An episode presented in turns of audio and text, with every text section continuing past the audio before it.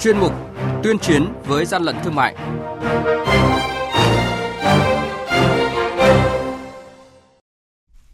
Thưa quý vị, thưa các bạn, 9 tháng qua, lực lượng chức năng cả nước đã kiểm tra, phát hiện và xử lý gần 100.000 vụ việc vi phạm liên quan đến buôn lậu, gian lận thương mại và hàng giả, giảm khoảng 4% so với cùng kỳ năm ngoái. Thu nộp ngân sách nhà nước là hơn 7.600 tỷ đồng, tăng 1,5%, khởi tố 380 vụ việc với gần 500 đối tượng. Riêng quý 3, các lực lượng chức năng cả nước phát hiện xử lý gần 43.000 vụ vi phạm, tăng nóng gần 23% và thu nộp ngân sách tăng đột biến 58% với gần 4.000 tỷ đồng. Đây là những con số đang nhận được sự quan tâm đặc biệt của dư luận xã hội trong công tác đấu tranh chống buôn lậu gian lận thương mại và hàng giả từ đầu năm đến nay. Sẵn sàng kế hoạch cao điểm đấu tranh chống buôn lậu gian lận thương mại cuối năm là yêu cầu của Ban chỉ đạo 389 quốc gia trong quý cuối năm này. Phóng viên Đài tiếng nói Việt Nam thông tin. Hàng nhái, hàng giả, hậu quả khôn lường.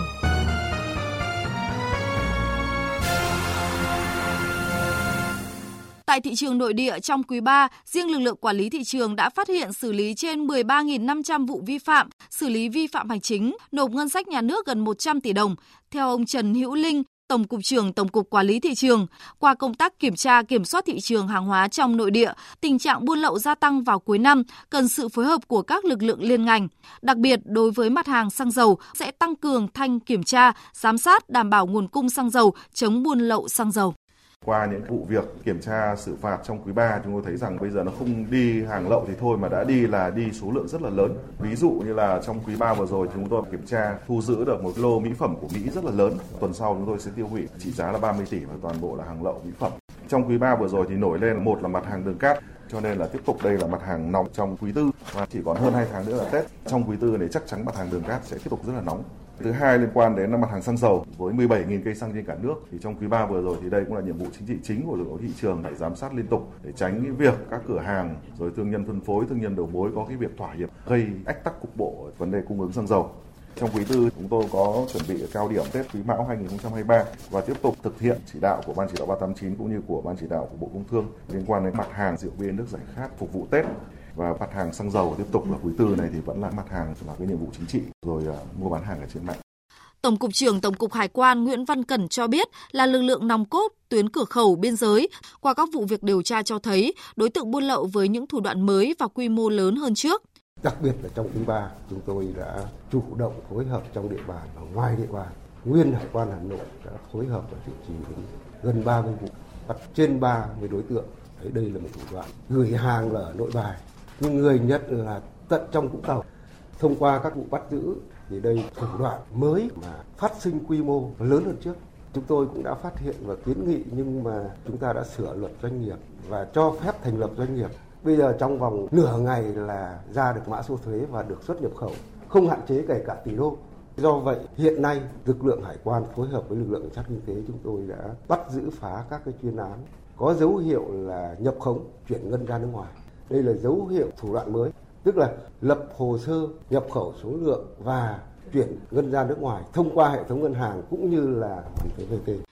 Theo Văn phòng Thường trực Ban Chỉ đạo 389 quốc gia, lực lượng chức năng cả nước đã phát hiện xử lý gần 43.000 vụ việc vi phạm liên quan đến buôn lậu, gian lận thương mại và hàng giả trong quý 3, tăng gần 23% so với cùng kỳ năm ngoái. Số vụ việc được phát hiện xử lý có quy mô lớn hơn, tính chất phức tạp, phương thức, thủ đoạn tinh vi hơn, xu hướng chuyển dịch từ quy mô nhỏ lẻ sang lợi dụng pháp nhân để hoạt động buôn lậu, gian lận thương mại và hàng giả.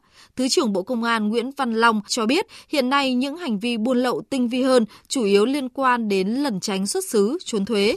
Hiện nay buôn lậu không phải hoạt động như ngày xưa nữa, vận chuyển hàng hóa công khai qua biên giới, qua đường mòn lối mở. Bây giờ ấy, chủ yếu ấy, hiện nay ấy, là lợi dụng việc thành lập các doanh nghiệp, mở tờ khai, nhập khẩu hàng hóa qua đường chính ngạch. Đây là một trong những thủ đoạn đối phó rất là tinh vi.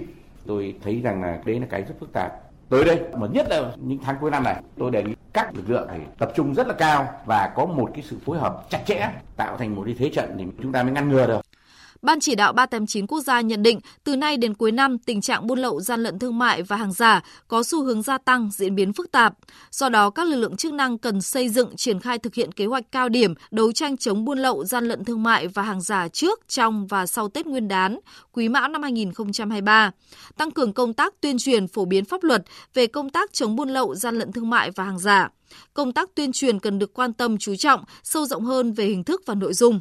Đặc biệt, tích cực đưa tin các vụ bắt giữ, xử lý về buôn lậu, gian lận thương mại kịp thời, góp phần tuyên truyền pháp luật cho người dân, cần tăng cường quản lý, đặc biệt là các mặt hàng tiêu dùng có sức tiêu thụ lớn dịp cuối năm như rượu, bia, thuốc lá, pháo nổ, vàng, ngoại tệ, xăng dầu.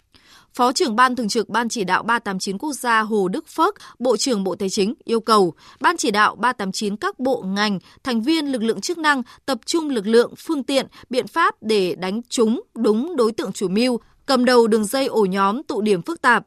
Trong đó, trọng điểm đấu tranh chống buôn lậu, gian lận thương mại và hàng giả trên thương mại điện tử cần có biện pháp quyết liệt hơn nữa. Rất là nhiều phương thức thủ đoạn, cho nên là chúng ta sẽ tập trung giải pháp để chấn chỉnh những vấn đề này. Chẳng hạn như buôn bán online thì Bộ Tài chính cũng đã tập trung chỉ đạo. Thứ nhất là chúng tôi đã thành lập xây dựng lên cái cổng thông tin điện tử xuyên biên giới, tức là gói kê khai và nộp thuế xuyên biên giới.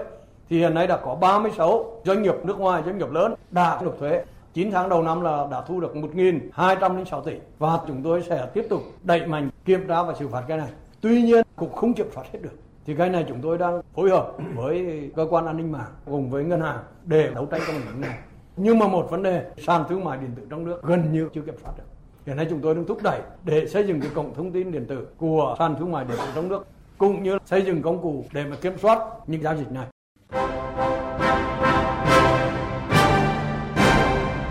Chung tay chống hàng gian, hàng giả, bảo vệ người tiêu dùng.